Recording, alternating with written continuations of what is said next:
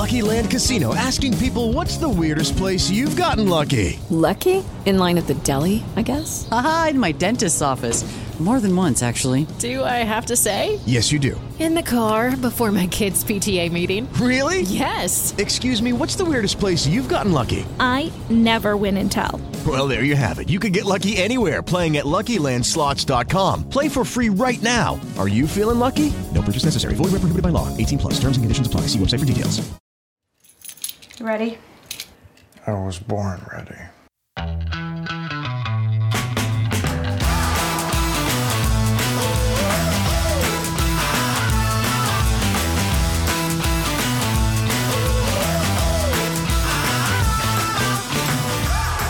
Welcome to Advisory Opinions. I'm Sarah Isgur. That's David French. And uh, little housekeeping today. We're going to talk about some stuff that Justice Sotomayor said recently, some additions to our last podcast on immigration law, and very excitingly, we have a conversation with Judge John Bush of the Sixth Circuit. Little text history and tradition out in the field, how it really works, and what it's like to be a judge trying to find that balance. David, hi, friend. Hello. So, Justice Sotomayor was at an event at the Berkeley School of Law. Yes. And she actually said quite a few interesting things. I mean, anytime a Supreme Court justice is out in the wild and talking, something they say is going to be interesting. Uh, the headlines were when she said, quote, I live in frustration. And as you heard, every loss truly traumatizes me in my stomach and in my heart. But I have to get up the next morning and keep on fighting. How can you look at those people and say that you're not entitled to despair? You're not, I'm not. Change never happens on its own. Change happens because people care about moving the arc of the universe toward justice, and it can take time and it can take frustration. So that was sort of the headline comment. Yeah. You can see why. Yeah, I can totally see why. But she has another comment here and that I want to use this as a springboard for grossly irresponsible speculation. Exciting. Okay. So I'm really glad that CNN and their write up of this included it because then a listener sent it to us because they've Yes. been listening to advisory opinions and thought that perhaps we would have some thoughts on this line. I can't tell you how often I'll look at Justice Neil Gorsuch That's the one. and I'll send him a note and say, I want to kill that lawyer because he or she didn't give up that case. Because by the time you come to the Supreme Court, it's not about your client anymore. It's not about their case. It's about how that legal issue will affect the development of law and how you pitch it. If you pitch it too broadly, you're going to kill the claims of a whole swath of people. Ah, indeed, Justice Sotomayor. I think we feel you on that. yes, yes. So uh, I have two responses responses to this. But first, can we have the fun of the grossly irresponsible uh, irresponsible speculation, which is not irresponsible because we're saying it's irresponsible, if that makes sense? okay. Okay. Yeah. Yeah. So this is just a fun, fun speculation because the question I saw online was, what oral arguments could she be talking about? Obviously, there's a case in her mind Right. or some instance in her mind. So what could it possibly be? And I have a theory on Okay. this, Sarah. It's 303 Creative. No. Yes. uh, uh, listen to my theory on 303 Creative. Okay. Okay. My theory, if you get, get- and, and the reason why I have this on my mind is it's actually fresh in my mind because I talked to some people about it over the weekend and, and about this very topic. And that was 303 Creative. There were legal decisions made in 303 Creative that put Colorado behind the eight ball. And they, this case should not have been at the Supreme Court. And so here you have a case where the underlying issues are obviously quite important to everybody involved on both sides of the ideological aisle. And Colorado is taking this case to the Supreme Court with a couple of things in the background. One is essentially kind of falling into the plaintiff's trap. So first Colorado, you know, signals that oh yeah, you know, this business that you haven't started yet, we're going to be watching you, right?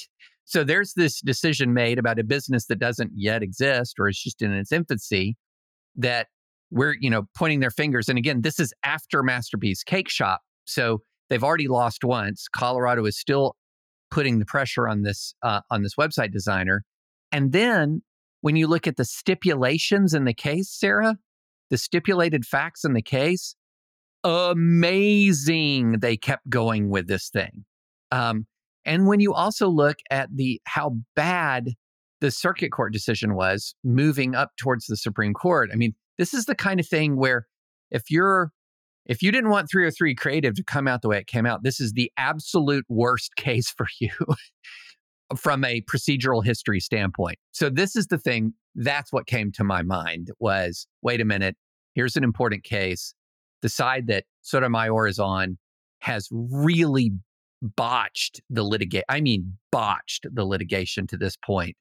And that was my, so that's my grossly irresponsible speculation, Sarah. So I think you're wrong, I probably am. I probably but that is fun.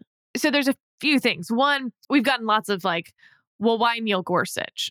I think there's a Mhm. few reasons for that. One is you've only got two people you're sitting next to. it's true. so let's start with that. You don't have a ton Yeah. of choices.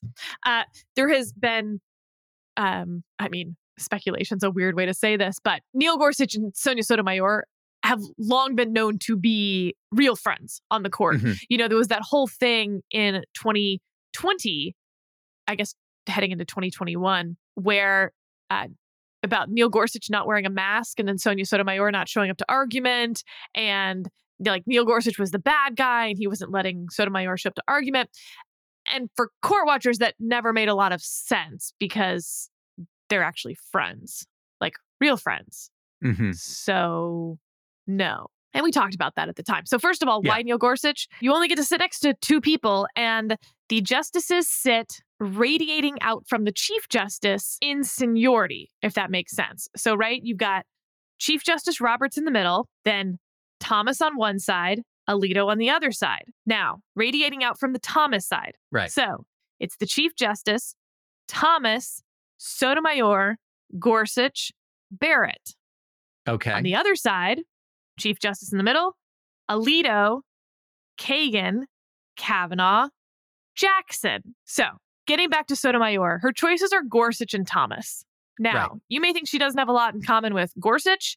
Let me introduce you to Justice Thomas. Although she Now- has said very nice yeah. things about him. Yeah. She says very nice things about him. He's like the nicest person and he loves to laugh. Mhm. So if she's got something funny to say, I promise you she's sending that note to Justice Thomas.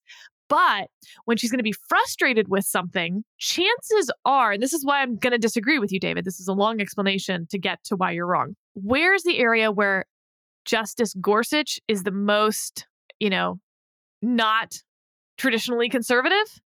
It's criminal justice issues. Mhm.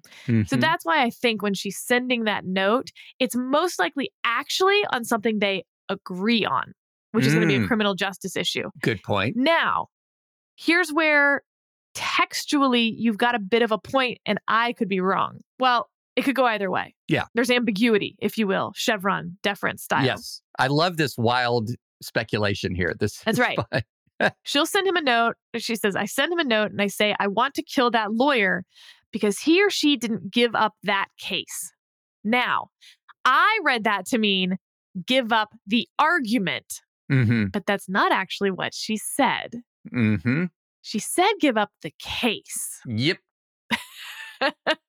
and so that's where, fine, you know, she's got Thomas on the one side and Gorsuch on the other. So she can't send a note to, you know, her allies on the same side of the case if it's 303 creative. And so while the liberal advocate on 303 creative, the Colorado advocate's arguing, and she knows that Gorsuch is on the other side, she's like basically saying, I know you've won this.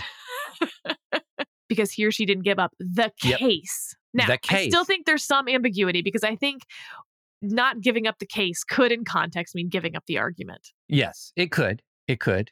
But when I think of a case, that's why I thought 303 creative. Fresh in the mind, emotional issue where her side did not put on its best case. Like I I wrote an amicus brief in 303 creative on the side of 303 creative and I could have made a lot better argument than Colorado made, but it, I couldn't make it after they entered into their stipulations once they entered in their stipu- they stipulated away all of their best arguments. So that's why the case, I mean, that's why the Gorsuch majority opinion, which is interesting, he wrote the majority opinion if he was the recipient of that note. But again, all this is, you know, speculation.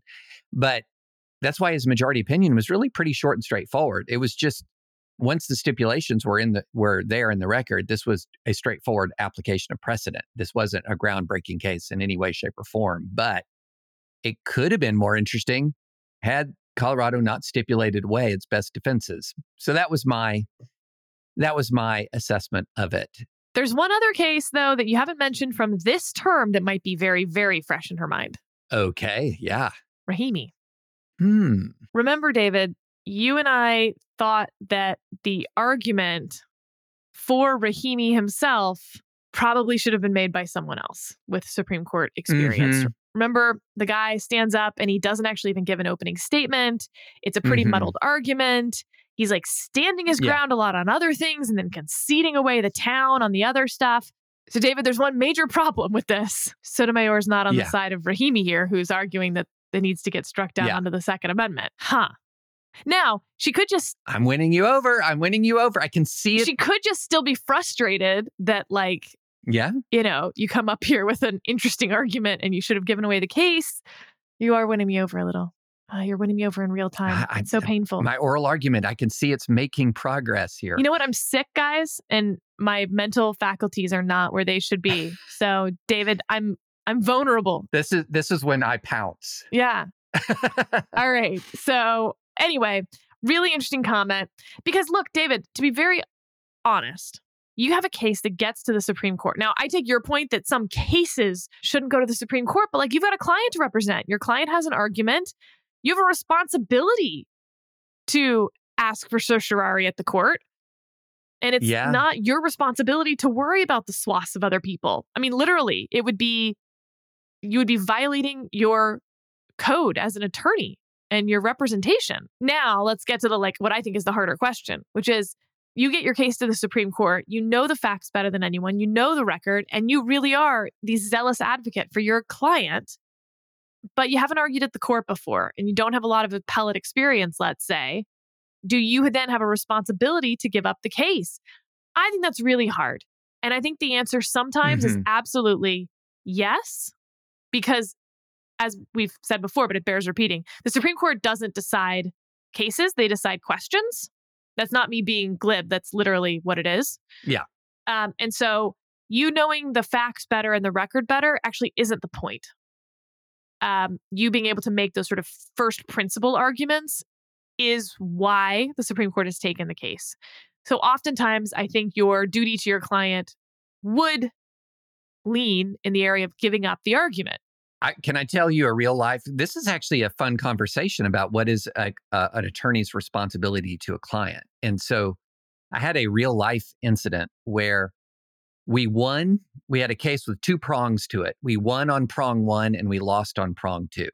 So we were prevailing parties. It was a case where he struck down a speech code, big victory. It's a precedent. It's a it's a precedent to this day.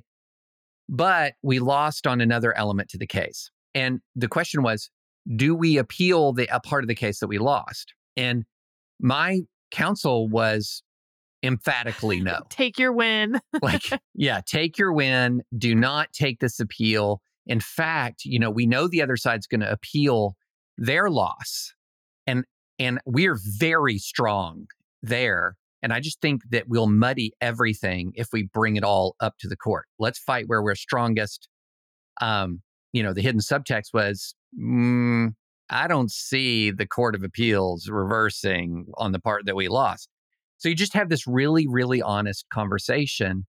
And then, depending on the strength of your argument, you can even go so far as to say, I think it's such a bad argument that I won't represent you in making it. Uh, like the, there, there isn't really grounds for appeal. That's an extreme. That's an extreme response. But no, in this one, it was I strongly advise against it, and you know the client agreed, and it was appealed by the other side. We got an affirmance on the part that we won. It was a. It ultimately ended up working out well, but yeah, sometimes you do need to go to the client and say, you know, you might want to fight again another day on another case with other facts. this one's not this one's not set up for you. This is not your day. this is not the case. Uh, and sometimes you got to have that conversation with your client and and hash it out and and do it as bluntly as you know bluntly and you know as as possible that so that there's no ambiguity um, so that could so those moments do occur but I also think that if you're a Supreme Court justice, you're you may not necessarily be thinking through the same things that you just said, Sarah. Like, hey, the client wants to appeal; they have a right to counsel. I mean, come on here, you know.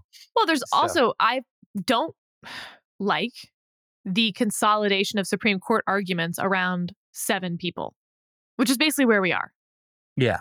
yeah. I don't think that's great, but I don't know what you do on the flip side. Like, I wish everyone had four arguments instead of seven people having 50 arguments. That's what's getting frustrating mm-hmm.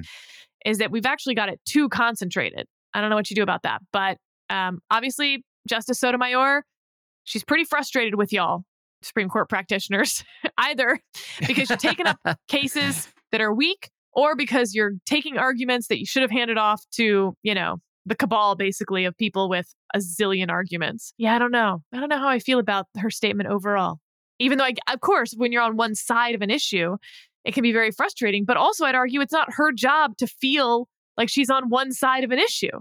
If you brought a bad case yeah. well that's how it works. Well and the other so i i think we both zeroed in on that conversation about the note to gorsuch because it's so insidery yeah it is. that it's like what's she talking about? But in some ways i think if you're not a, a lawyer and you're reading that story you might be interested in what I didn't know Supreme Court justices should express frustration yes, like that. Right? Like maybe not.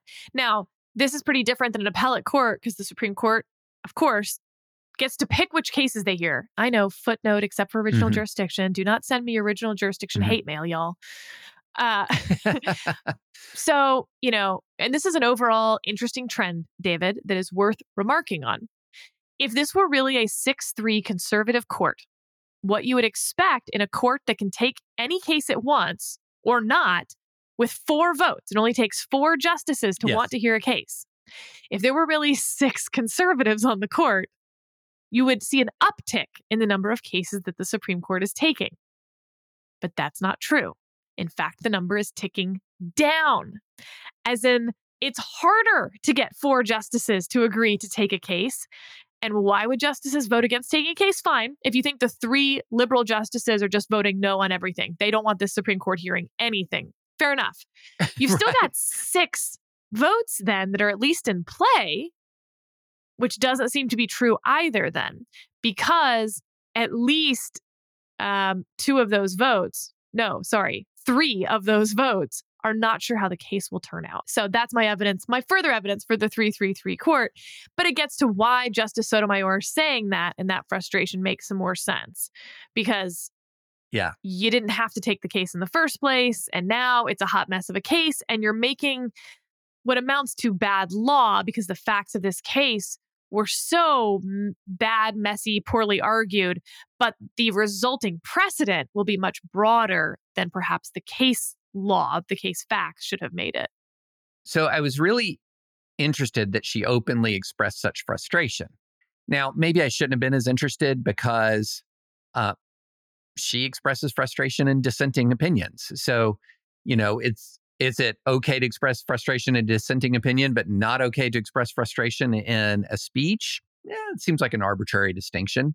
Um, you're not you're not breaking news here, but there's something about it that strikes me as uh, not ideal, Sarah, not ideal, that expressing that sort of level of frustration. And I wouldn't even have that kind of concern if that level of frustration was expressed by a member of Congress. Um, you know, a, a member of the House or Senate. I'm so sick of being in the minority. I get it, totally understand. Uh, but the frustration expressed there, it just, I don't know am I wrong, Sarah? Am I wrong to be kind of pinged that that felt a little bit too transparent? So, David, I didn't read the whole transcript. I'm going off of what CNN said. So, this is a little bit unfair, but um, my frustration is in the context of how CNN put it, it makes it sound like she's frustrated by this 6 3 court that she's, you know, stuck with only two other people who agree with her, when in fact, the three of them, uh, taking out the unanimous cases, the three liberal justices voted together in fewer than a quarter of all of the remaining non unanimous cases. Yeah. That's going to include a 7 2 case where it's, you know, her and Jackson and Kagan's in the majority. Um, but like, I wish it were more in the context of it sucks to be in the dissent a lot, which she is, definitely. Hmm But it's not the three of them in the dissent all the time and the six in the majority all the time. Uh, the six conservatives voted together only 17% of the time last term, for those who are curious. And, you know, it was a 6 3 court in only five cases, 8%. Right. So, anyway, I wish it were more just like, yep, I'm in the dissent a lot because I'm a dissenty person right now. right. Right. but okay, David. Yeah, it's it's an interesting. I I get it, and I but I do wish there was greater acknowledgement that it is not. She is not in the frustration seat all the time, including on really important cases like the Alabama Voting Rights Act. And case. sometimes when she's in the dissenty seat, it's her versus Kagan, like in that Andy Warhol dust up, whatever that Right. was. My goodness, there were a lot of feelings there in footnotes. Kagan in the majority, Sonia Mayor, uh, Sonia Sotomayor in the dissent. So, like, yep, she was in the dissent against Kagan. Yeah. Okay, round two. Name something that's not boring. laundry? Ooh, a book club. Computer solitaire, huh? Ah, sorry, we were looking for Chumba Casino. That's right. ChumbaCasino.com has over 100 casino style games. Join today and play for free for your chance to redeem some serious prizes. ChumbaCasino.com. No purchase necessary. Where prohibited by law. 18 plus terms and conditions apply. See website for details. It is Ryan here, and I have a question for you. What do you do when you win? Like, are you a fist pumper? A woohooer, a hand clapper, a high fiver. I kind of like the high five, but if you want to hone in on those winning moves, check out Chumba Casino. At chumbacasino.com, choose from hundreds of social casino style games for your chance to redeem serious cash prizes. There are new game releases weekly, plus free daily bonuses. So don't wait. Start having the most fun ever at chumbacasino.com. No purchase necessary. VGW. Void where prohibited by law. See terms and conditions. 18 plus. let's do some immigration talk. So, I really questioned whether we should talk about, for instance, the Flores consent decree when we were breaking down all immigration law last time, and we didn't. And I got a few emails that were like, hey, why not bring up the Flores consent decree? And I was like, oh, because it's messy and weird. And, but worth a few seconds. Then you've got a few things as well, David. So, Yeah. the Flores consent decree comes from a case called Reno v. Flores in 1993. And it basically just says um, that, well, here's the actual holding alien juveniles detained on suspicion of being deportable may be released only to a parent, legal guardian, or other related adult. And as a result, it included all sorts of rules on how long you can detain a child. right. This is how you're going to end up with the family separation policy at the border because you're not allowed to um, detain family units if they've got a minor child because of the Flores consent decree. So, if you want to charge the parent with a crime, you can't keep their kid with them. So, your choice is either let the whole family unit go, which incentivizes, as I said, cartels to make sure that there's a child with every group and then say it's a family unit because then they can't be charged with a crime, or charge the adult and separate the child. Um, this, you know, happens every time that we arrest someone for a crime in the United States. We don't let you take your kid with you. We have to find somewhere else for that kid to go if you're a single parent, for instance, and you get charged with a crime. In fact, we don't even consider it in whether you should be charged with a crime. We don't, you know, say like, well, on the one hand, he assaulted someone. On the other hand, he's the sole caretaker of that child. So we're just going to let this assault go. We don't do that. But we absolutely do at the border. Now, you can have all sorts of reasons why that's better and makes a lot more sense at the border than it does in an assault case, for instance. But that's the law as it is. Uh, and so, you know, one of the other fixes that people want is to change the Flores consent decree. Of course, that's been tried. Um, the judge, the original judge, is very much still there. And um, dogged any changes to the Flores consent decree back in 2018. That went to the Ninth Circuit, and the Ninth Circuit upheld that.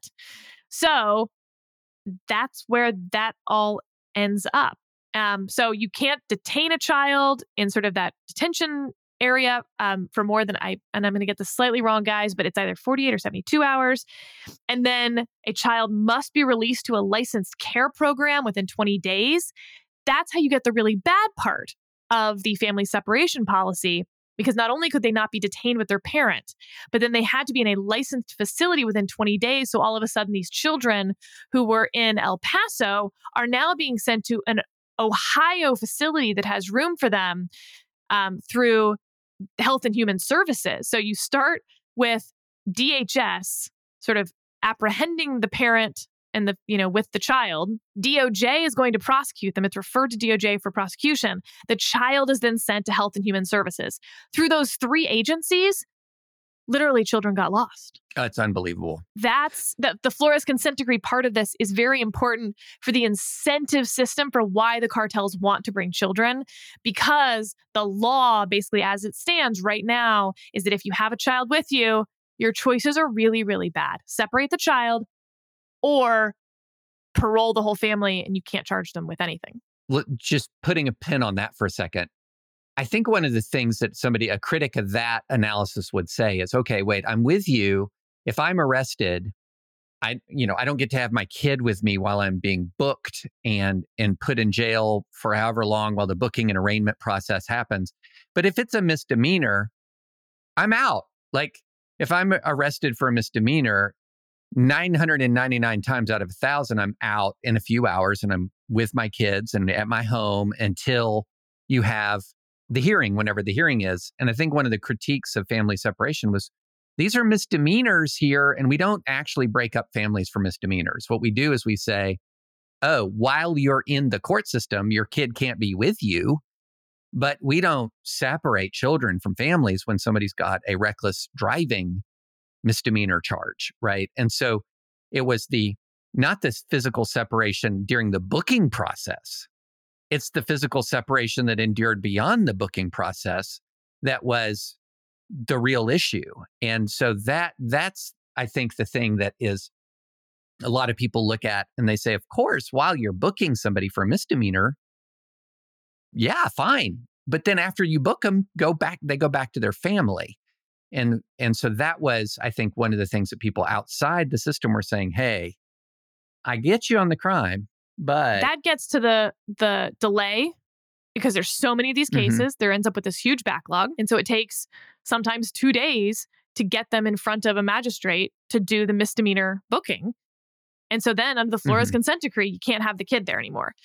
Um, eh, so like, I I think part of that is then okay. Do you change the Flores consent decree so maybe it can be three days being held in a detention facility? So that way, you know, yeah, it won't take that long to book mom yeah. or dad for a misdemeanor and the kid can wait those few days and or do you say no absolutely children cannot be detained in these facilities and by the way this isn't even touching the actual unaccompanied minors yeah which is really what the flores consent decree was initially supposed to be about um, in fact reno v flores was about a 15 year old unaccompanied minor but the case has just spiraled to include all minor children crossing the border illegally. I think people can have all sorts of feelings about how we should handle children crossing the border, but I'd encourage you to think through the compassion on both sides, meaning the compassion mm-hmm. when you incentivize the cartels to bring children in the first place. That's not compassionate either. Yeah.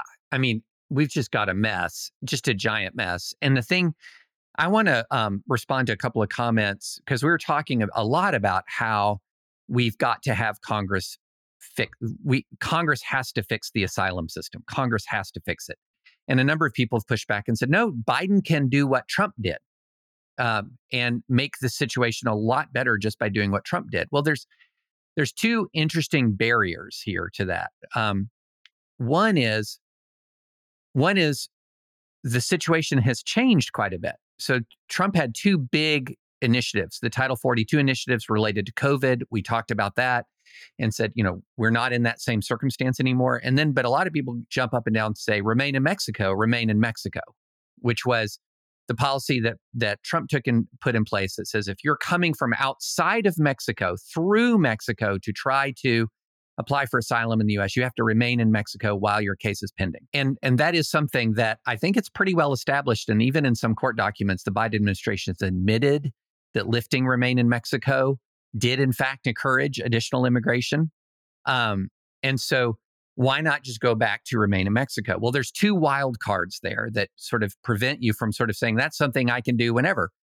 One is it requires the participation of the Mexican government. So this is this is not something that we can just say, okay, Mexico, we're going back to this. No, Mexico has to agree to it. So that that creates a unsustainable uh, that creates a condition out of our control right there. And then number 2 was and a lot of people have forgotten this, the Ninth Circuit struck down remain in Mexico. It's not entirely clear it is lawful. Now, the Supreme Court has uh, the Ninth, Ninth Circuit struck it down. Trump administration appeals. That case was dismissed as moot because the Biden administration got rid of remain in Mexico. But you've got two things hovering out there, like two swords of Damocles hovering over remain in Mexico. One is Mexico's consent to continue doing it. And number two is, is it even lawful? is it even lawful? And there's a very strong argument that it's not. And so that's very, I think, for people who want to quote unquote preserve the issue, say for the election, um, they will say he could do remain in Mexico and take us back to the Trump administration. But it isn't quite that simple. It's not quite that simple. As of right now, I've uh, the reporting I've seen indicates that Mexico is not amenable to recreating Remain in Mexico. Um, well, it created a huge problem at the Mexican border, as you can imagine, because mm-hmm. once again, you got a mm-hmm. whole bunch of gangs waiting to yep. basically victimize the people who are now in tent cities on the Mexico side. So then Mexico had to bring in all of its law enforcement. I get it. If I were Mexico, I'd be like, yeah, yeah, for money, for lots and lots of money, we'll do this. Lots of money. Yeah, right. Which would require what? An appropriation yeah. by who? Well, and this gets to uh, again, if you're Mexico, you don't want to be funding these cartels either. And the remain in Mexico no. problem, if you don't fix the overall asylum problem, you're just helping different cartels, actually. So you've got the cartels bringing mm-hmm. people up to the border. That's, you know, the billion dollar industry right now. And then if you have remain in Mexico, yeah, fewer of them are getting into the United States. That's true. Not zero, by the way, but fewer. Um, and then you're just funding also those cartels that are it's like a whole little ecosystem right which predators you're feeding you're feeding those predators yeah. as well um, so again it's a um, it's a band-aid on a sucking chest wound of an asylum problem because that's the actual underlying yeah. problem is the asylum problem yeah. david i also heard about bringing the military to the border biden could do that well so the problem here is to do what that's right. Okay. So to do what? So this is not, despite what Fox News will say, this is not an invasion under the law of war, under which you can deploy a military and a military capacity to repel an invasion. What we're dealing with is a law enforcement issue. It's a law enforcement issue because crossing the border is not an act of war crossing the border without papers is not an act of war. It's a it's a federal crime at the level of a misdemeanor. The 101st Airborne's job is not to enforce federal misdemeanor law. In fact, Posse Comitatus says can't really do that. Can't use the military for civilian law enforcement. Now you can use the military to help with construction projects and things like that. But bringing the military doesn't change the asylum system. I mean, I look at it like this there are two giant magnets drawing people here. One of them is just we're the United States of America. We have a lot of opportunity. Um, at this point, we're such a diverse country that almost no matter where you come from in the world, you can find a community of people from that country in this country. So you can have the easier sort of integration than if you're just landing blind, you know, and there's no other community. Uh, so we as a country are just a giant magnet. And quite frankly, we should be proud of that. We should be proud that we have a country that is a giant magnet to people who want to improve their lives. So that's giant magnet one, number one. And it's supplemented by mini magnet that orbits the giant magnet. And the mini magnet is the, is the asylum system. So you have a system that you can, in many ways, game, as we've described, that provides the federal government with really de- with their insufficient resources. Uh, in it's it's an older law that's not adapted to the current moment. I mean, we went all through all of that.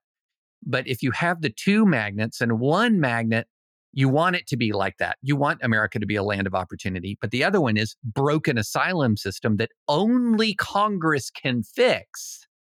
Only Congress.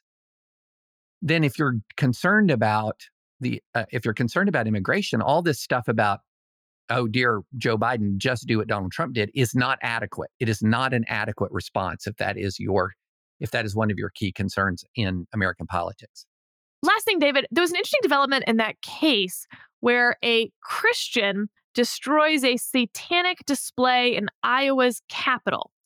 Now, we've talked about how this works. Um, there was a case quite recently that we discussed here on this podcast where the Boston, uh, you know, city council building, Boston city government building, were allowing flags to be flown over their building. And like, yep, lo and behold, if you're going to let all sorts of random flags fly over your building, you have to let all the random flags fly over your building. That's how you're going to get satanic displays in Iowa's capital. Once you say this is open to holiday displays of different religions, the sa- the Satanists always come, David. That's how it works. Yeah, they always do. They always do. It's a trolling yeah. Operation. And the ultimate goal is essentially to end all these displays. Correct, which they then get to do. It's like a very effective heckler's veto because since people don't want the satanic display, you then don't get the Christian display and they get what they want, which was not to have the Christian display. Not the Christian display. So the easy answer to this is just ignore the satanic display if you want the Christian display. Um, but this dude didn't do it. And he went and he destroyed the display. And the word uh, we just received reporting that his crime was upgraded to a hate crime. So the dude who destroyed the Baphomet, uh, little Baphomet statue, now is facing up to five years in jail. Okay, if he has no prior criminal record, etc., he's he's not going to serve five years in jail. But it's now been upgraded to a felony. And I thought it'd be interesting, Sarah, to give just a five minute primer on the difference between hate speech, which is not something that can be punished, and a hate crime that is something to be that can be punished. Teach us, David. Here's the basic, quick way of saying it. Constitutionally, I cannot be punished for the viewpoint of my speech, uh, even it is if it's extremely hateful. RAV versus St. Paul, you cannot punish someone's hateful speech.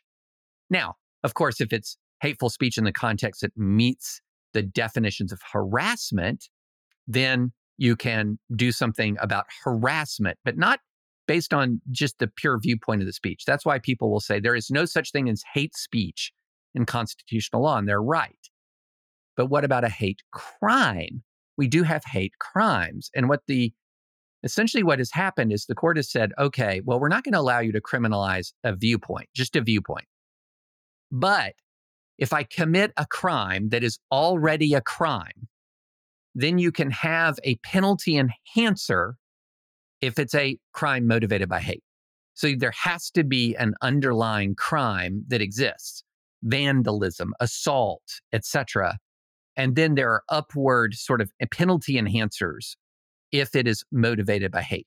And that is sort of the difference between a hate speech and a hate crime. So that there has to be that underlying criminal activity before you can have the penalty enhancer. And maybe this is a conversation for another time, but there are those who still think that hate crimes right. are unconstitutional. Here's the problem to the extent you're criminalizing speech, of course, just like what you said, David, then it's not a hate crime, but we penalize people for what they're thinking all the time. So, like, the mm-hmm. difference between first degree murder and manslaughter is what you were thinking. Did you want to kill that person? That's yeah. what you were thinking. So, it's hard. Like, on the one hand, maybe you may not like hate crimes, punishing someone more for why they did it, right? Like, this is the argument every crime's a hate crime. If you assaulted someone, why does it matter why you assaulted them? Like, you assaulted them because you didn't like his face, you assaulted him because you didn't like his religion. You still assaulted him, and that's the crime.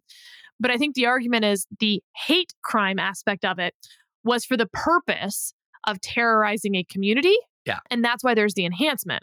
Again, you may think that that's not a good reason to have an additional crime, but that's why crimes, in theory, are supposed to be mostly at the state level um, so that we can have political accountability. If you don't like that, don't vote for someone who's going to create something like a hate crime. Now, of course, we have federal hate crimes as well.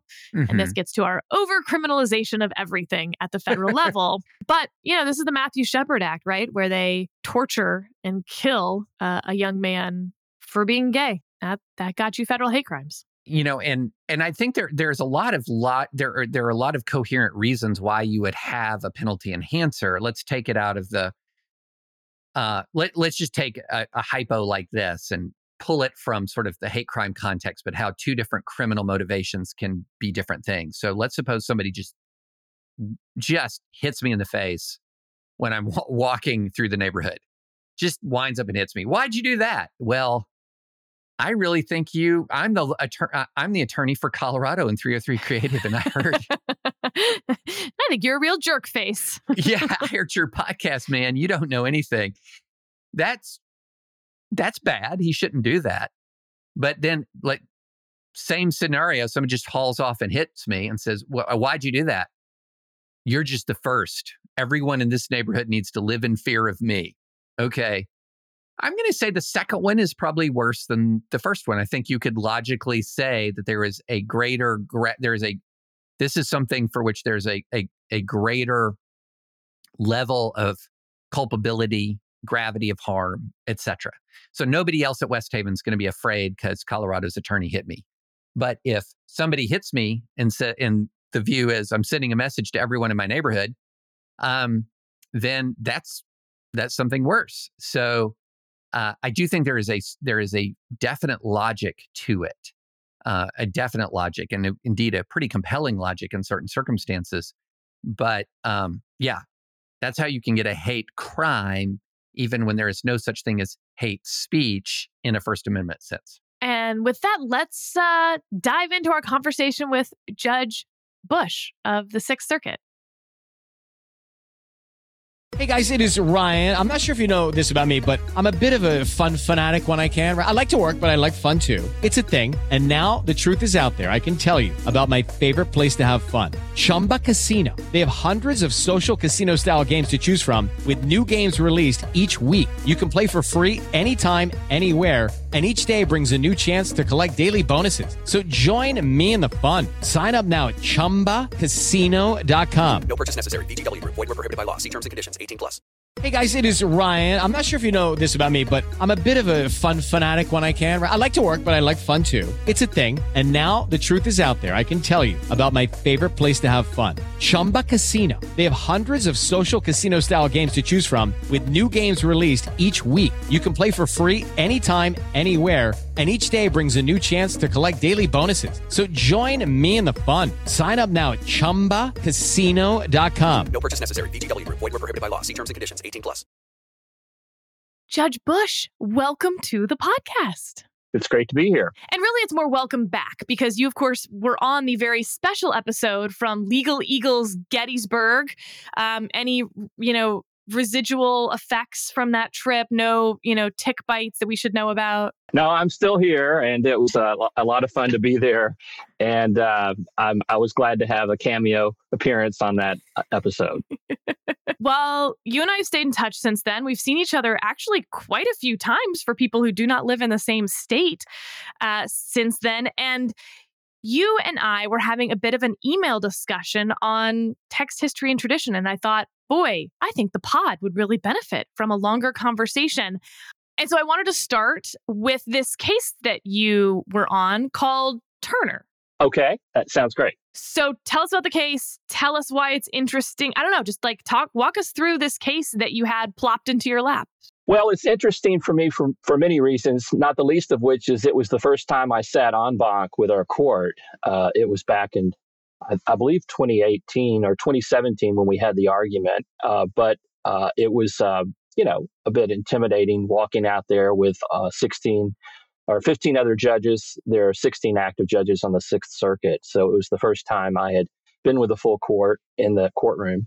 And the issue was um, very interesting. It involved when the right to counsel attaches for a defendant, and the, the defendant in the case was arguing for a um, violation of his Sixth Amendment right to counsel because his counsel had allegedly not told him of an exploding plea offer that would uh, explode with with an indictment. And so he says that his counsel. Okay, so let's just break that down for a second, just for Sure. for our listeners who Sure. Are not already on bonk on the Turner case. so, okay, very good. all right, let's just start with the text of the Sixth Amendment. In all criminal prosecutions, the accused shall enjoy the right to a speedy and public trial by an impartial jury, to have compulsory process for obtaining witnesses in his favor, and to have the assistance of counsel for his defense. But look, in all criminal prosecutions, the accused shall enjoy the right to a speedy and public trial. Um, a, this only applies to the federal government, and so we need to like figure out how it got to the state level. And B, what about this right to counsel? Will you just back up a little and tell us how we get all that? Yeah. Uh, so it talks about uh, the right of an accused um, in a criminal prosecution, um, uh, uh, various rights that an accused has. And one of them, it talks about a right to counsel, um, among other things. And um, it's it's uh, applicable to the states through the incorporation doctrine. So I'm assuming that it's you know going to apply to the states, even though it was originally written for the federal government.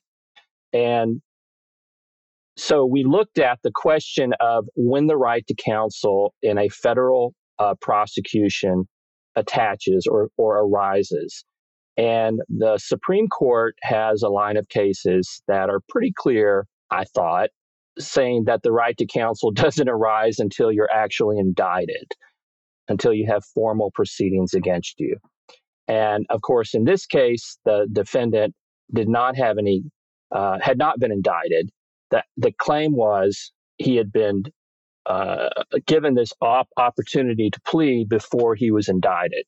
I went along with the majority in holding that he has no right to counsel pre indictment, but I decided to dive into some of the history of the Sixth Amendment and the right to counsel to see whether that was actually aligned with what the uh, what I think the original understanding of the Sixth Amendment was. And uh, I I knew about this or, or thought there might be an issue here because I knew that uh, Chief Justice Marshall, when he was a an attorney in um, in Virginia uh, before he went on the court, had represented um, individuals in proceedings that were called examinations of county courts that were not actually um, they were pre-indictment proceedings. So uh, essentially, uh, uh, an accused would be brought before an examination court. The local magistrates would de- determine whether the person there was enough evidence for the person to proceed to the grand jury for an indictment. And so I knew from that, from having just read that uh, generally in history, I knew that existed. And so that got me thinking, well, could is it really the case that you actually have to have an indictment before someone is considered an, an accused in a criminal prosecution for purposes of the Sixth Amendment, so that the right to counsel arises? And I argued in, uh, in a concurring opinion that, uh, in fact, there was a lot of evidence that there could be this right before someone is indicted. And I also borrowed from the Aaron Burr case, which dealt with the right to compulsory uh, process. And Aaron Burr, this may be getting too far into the weeds, but in Aaron No, Burr, he was he was he was being indicted for treason. Uh, he was going to be indicted for treason in um, in Virginia in the in the Richmond court in front of uh, Chief Justice Marshall. And before he had actually been indicted, he went to Marshall and said, "I need to get a letter from uh, President Jefferson, which would exonerate help exonerate me at my trial." So, uh, will you order President Jefferson to produce this letter? And lo and behold, uh, Chief Justice Marshall ordered uh, Jefferson to produce the letter.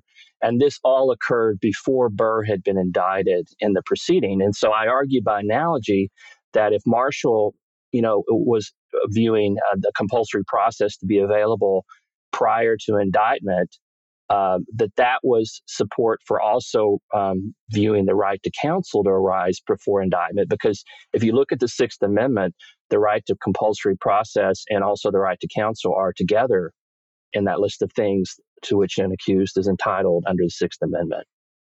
So that's a long-winded way of saying it, but no, I love this. Various ways of arguing, arguing that there actually could be a right to counsel before you're indicted. And this gets to a larger question that is the one that we want to talk about today, which is sort of the role of judges in a text history and tradition world. How is a judge supposed to serve as a historian? How do we think about text history and tradition versus the tiers of scrutiny? And these are all the things I want to talk to about. So let's start with this historian problem. Uh, you're talking about Aaron Burr's treason trial. Um, you know, you're not a trained historian, right? Right, right. So, how are judges supposed to do this work if, for instance, uh, they don't have excellent law clerks that you have, and you know they're sitting in trials and they're just trying to get it right, and they've got another trial starting in an hour? Yeah. Well, the first problem is you need to have your litigants actually brief the issue, and unfortunately, in Turner, there had not been any history and tradition uh, briefing uh, in the case. And in fact, the, probably the first question I asked was uh, at oral argument was kind of an off the wall. They probably thought I was didn't know what I was I was absurd. I, I asked counsel, oh, you know, how how how would you address how you know accused and indicted were used, and they're actually used as different terms in the Crimes Act of 1790, uh, which was like the first Crimes Act, you know, after after the Sixth Amendment was adopted. And so, uh, you know, in retrospect, I probably shouldn't have asked that question, but but it was on my mind because I was thinking, you know, if you're going to be interpreting the Sixth Amendment, you ought to be looking at the way Congress was thinking about the issue, the, the same Congress who adopted uh, the Sixth Amendment. Uh, so so yeah, so the first the first big stumbling block in this approach is you need to have some way of making sure the parties can address the um, issue uh, in their briefing, and they and they do so. I felt like I could go ahead and write this concurring opinion in Turner because, first of all, it wasn't going to affect the outcome of the case, and all I was doing, I felt like, was um, flagging the issue for future purposes. Uh, and um, you know, it and it had come up, so I felt like I needed to to say what was on my mind. But but if it were in a case where it could affect the outcome, I think it's important that the parties know that you're going to be considering history and tradition and that that should be uh, briefed. And your point is it wasn't going to affect the outcome here because the Supreme Court precedent, which you're bound by, had sort of answered the question. But the Supreme Court, you're saying under their somewhat new text history and tradition test, is wrong. Right, right, and and actually, this decision or uh, opinion I wrote came down before we'd had the the Supreme Court decisions talking about history and tradition, but it dovetails, I think, with that approach. And so it seems like now the, the, the, litigants should be on notice in all constitutional cases that history and tradition is on the table. And so they should be prepared to talk about it and brief it um, in, in appeals that involve constitutional issues. All right, so let's deal with some of the criticism of this. One, which I know you're very uh, already thinking about, the WWJMD problem. What would James Madison do? like how, yeah. why are we in this inquiry to determine what a random dude a long time ago thought, or, you know, even if we're being a little more generous, um, what a group of ratifiers thought when, you know, how are we ever supposed to really determine that? I, I don't approach it from that angle of, of looking at what the intent of the of the framers were was. I view it as a um, an objective test of what did the people at the time, the, as a whole, the founding generation as a whole, what can be fairly said to be what they understood the meaning to be. Now, of course, that's a bit of an artificial test as well because we didn't have focus groups or uh, you know or surveys at the time as to what people were thinking things meant. But I think, or like in the Turner case, for instance, they didn't have uh, exploding charge deals. No. So you also have you, you have that first issue of how do you determine from an objective perspective what was meant. But you know, that kind of a, approach is done in contract law, and, and it's generally the way, you know, in other areas of law, we're looking at objective meaning of things. So I don't think that that's totally out of the blue. So I think that there are some things that are dead on the same today uh, as they were then. I mean, there are conditions of human existence that don't change. So there are some things that we know are the same today as they were in you know 1787. There are other things, most specifically in the te- te- technological world, that obviously have changed. And so for those, that's where you have the analogy problem, and you have to determine what exactly is the closest. You know, what's what's the analogy to today to apply the method. But but I think the analogy problem is there in all sorts of legal reasoning. I mean, that's what legal reasoning is for the most part, is drawing analogies.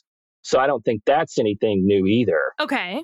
So so there are pro- there are there are difficulties with the method, but I I don't think it's unprecedented. I think the method is aligns pretty much with the way legal reasoning has gone. Um, the, the the the difference is instead of trying to use just case law to make analogies, you're actually looking beyond. Case law is sort of a secondary source of, of, of sorts.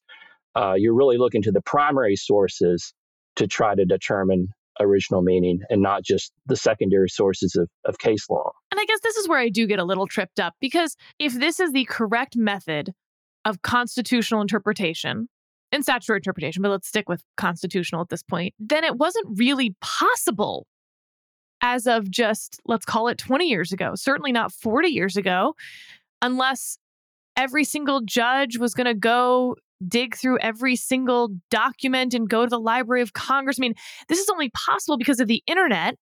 And even there, because judges aren't trained historians, they don't really have a methodology by which they're doing this. They're just going to try to go find some documents and writing at the time that maybe then you can analogize. I mean, I I of course see how judges do this and it makes some sense to me, but it's not how historians would do it. And as I say like the uh, universe available now is only expanded because of the internet and I guess that makes me wonder whether that can possibly be how the framers thought we would interpret the constitution if they wouldn't have ever dreamed that you could then just go look up what they'd written and it'd all be digitized now. Right, right. Well, first of all, the framers were in real time, so they didn't have to look it up. Uh, they didn't, but they had to think about how their constitution would be expounded upon in generations later. Did they think this like it's sort of sort of a meta question, right? How the framers thought we should interpret the framers. yeah, um, yeah. I, I think in certain respects, the history and tradition method is a very 21st century way of looking at things. Um, and I think we are moving in that direction uh, with um, the incredible amount of, of data uh, that we now have at our fingertips. And so, to a certain extent, you could think of the history and tradition method as being sort of a, a methodology for the future. Um, uh, but it, but I would argue that it's a more objective way of looking at things than just simply kind of um, you know, the judge's philosophy as to what they think the right answer is in a case, we actually have some ability now to, in a somewhat more scientific way, look at what meaning is in legal texts and use that to inform our decision making. Okay, so the tiers of scrutiny, right? And for listeners of this podcast, we've talked about it before. There's strict scrutiny, intermediate scrutiny, rational basis. And as a reminder on strict scrutiny, for instance, this is where a uh, law or policy that infringes a fundamental constitutional right has to be justified by a compelling government interest, be narrowly tailored to achieve that goal or interest and be the least restrictive means for achieving that interest. What do you think was wrong with the tiers of scrutiny? Why is this better? Where sort of the drawbacks of each? And, you know, walk me through why pick one over the other. Well, I'm, I'm not disclaiming tiers of scrutiny. Uh, even today, in, in uh, answering some questions, uh, I think a lot of it depends on how concrete you can um, discern uh, what the Constitution is saying on a particular principle. And if you have a concrete answer the more concrete the answer, the less the need for tiers of scrutiny. But if you have a more vague proposition or or or or uh, provision of the Constitution that is not so easily categorized as to what the original meaning was, then you might perhaps could still have tiers of scrutiny. So I'm not I'm not disclaiming that at all, but but I do think that uh, the, the problem with tiers of scrutiny, as you get with any ad hoc kind of arrangement, uh, when I say ad hoc, I mean um, I mean you do have you do have parameters as to how you decide a case under tiers of scrutiny, but it's not. It does give more discretion to the decision maker to determine what falls within each category. Um, I think when you get into that realm, you're moving more into the judge's own um, personal uh, philosophy of life, and so the the outcomes are going to reflect where the judge is coming from philosophically. Whereas I would say, if you if you don't use tiers of scrutiny and you're using more of a historical approach, approaching it more objectively. Now, of course, history and tradition assumes one important fact, which is that history can be objective. Um, and uh, historians will debate you on that point. Um, but I think that most people think of history as being something that can be objectively understood. And that's the approach I use. This gets to what I think is maybe the heart of the question. It's the meta question.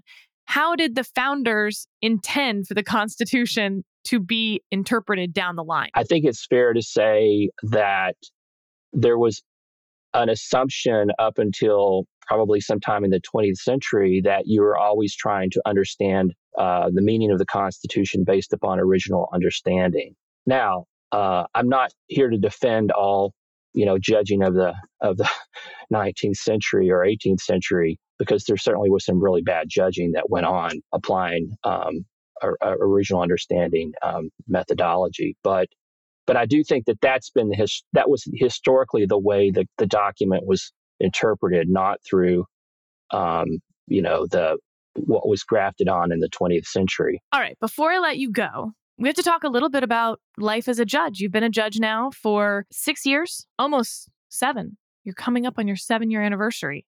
Yeah. What's your least favorite part about being a judge? Um, I think just the isolation of it all. Uh, you're you're um, away from having a huge number of colleagues, like you do in a law firm where, where I was. You also are, uh, to a certain extent, you're, you're isolated from things that other people are talking about because by you know nature we have to be um, uh, above the you know a, a, away from a lot of things that people are concerned with in daily life. But so so i would say i would say just just not having that ability to to interact with as many people. Um, I, I am fortunate each year i get um, you know great law clerks who, you know, are sort of my pipeline to the world so I can pepper them with questions about what's going on. I will tell you this one of my other law clerks said that they, uh, uh, uh, that she actually listened to Advisory Opinions podcast before she interviewed with me. And I guess it must have helped her because we thought she really knew all the latest and greatest. so, so, so you have an endorser uh, in one of my law clerks, at least one of my law clerks. I think they all endorse your your podcast you replaced Judge Boggs, who was pretty famous. Still is. Uh, sorry, still is. That was, I meant pretty famous in his clerkship interviews. He had a quiz. Do you institute the Boggs trivia quiz? no, no. Judge Boggs's chambers is next door to mine uh, here in Louisville, and uh, we uh, we do not try to compete with uh, uh, uh, that.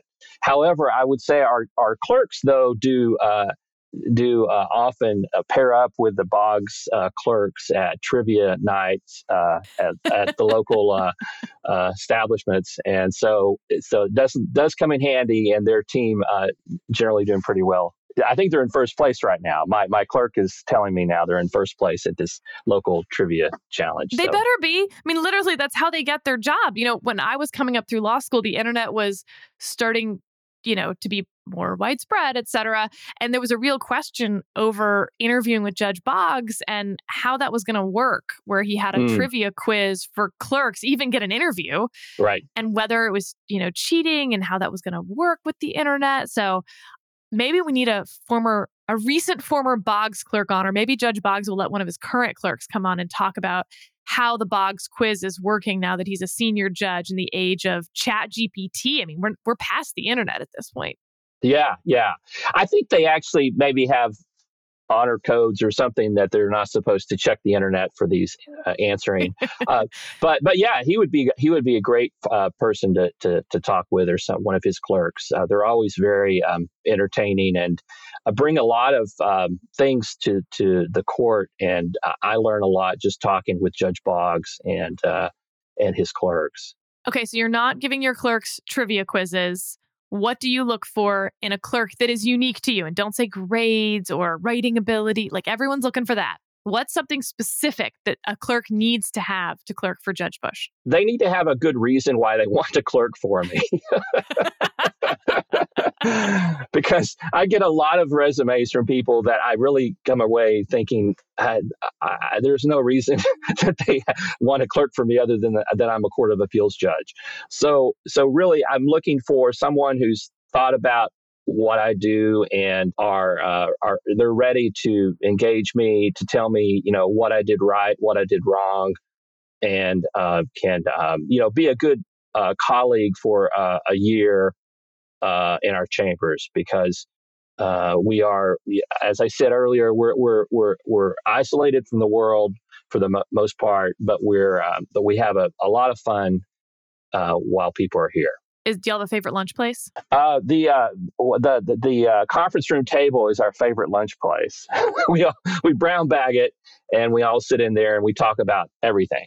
You know, future clerk applicants out there, I just want you to note this is actually a really good question to ask because for a lot of chambers, the answer is brown bag. I would say it's like half and half. I don't maybe you disagree. Half do brown bag and you all sit around the table because then you can talk more freely sort of in the privacy of chambers with your brown bag lunch. And then about half have like a favorite lunch spot where they go and sit around and talk at the lunch spot and you order food and you better like that food. Um, and this is like a bit of a personality thing. Like, I'm not a brown bag lunch person. I hate packing a lunch. Mm. So, know your chambers ahead of time. And if you're going to clerk for Judge Bush, you better be pumped about the brown bag. You better come in telling him why he's wrong about the Turner case or very, very right in some new, interesting way. Well, I appreciate the endorsement, and uh, I'm, I'm, I will I will consider non brown bag lunch applicants. Don't. No, make that a deal breaker. if you can't pack a peanut butter and jelly sandwich, you're out. Okay, well, we'll we'll see. But uh, as long as long as they're interesting and uh, will uh, put up with you know whatever I have to cornyisms or whatever else I have uh, to say, uh, I will get along just fine. Judge Bush, thank you so much for coming on to talk about how a judge judges judging. And uh, you have some writing coming out about this. And as soon as that is published, we're going to plug it on this podcast and, you know, read it word for word. Well, that was that's, that's very nice of you. And I've, I've enjoyed visiting with you today. Well, that was a fun conversation.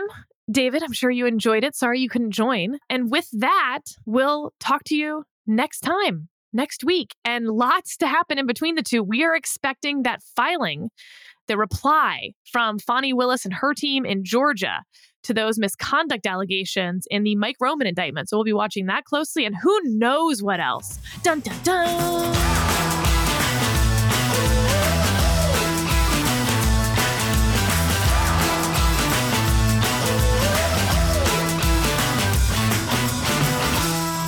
Sotomayor. So if the chief is here, then it's Alito. Sorry, then it's Thomas, Alito, Gorsuch, Kavanaugh. No, I forgot Kagan. Hold on. Hello, it is Ryan, and I was on a flight the other day playing one of my favorite social spin slot games on chumbacasino.com. I looked over the person sitting next to me, and you know what they were doing? They were also playing Chumba Casino. Coincidence? I think not. Everybody's loving having fun with it. Chumba Casino is home to hundreds of casino style games that you can play for free anytime, anywhere, even at 30,000 feet. So sign up now at chumbacasino.com to claim your free welcome bonus. That's chumbacasino.com and live the Chumba life. No purchase necessary. VGW, void, prohibited by law. See terms and conditions 18 plus.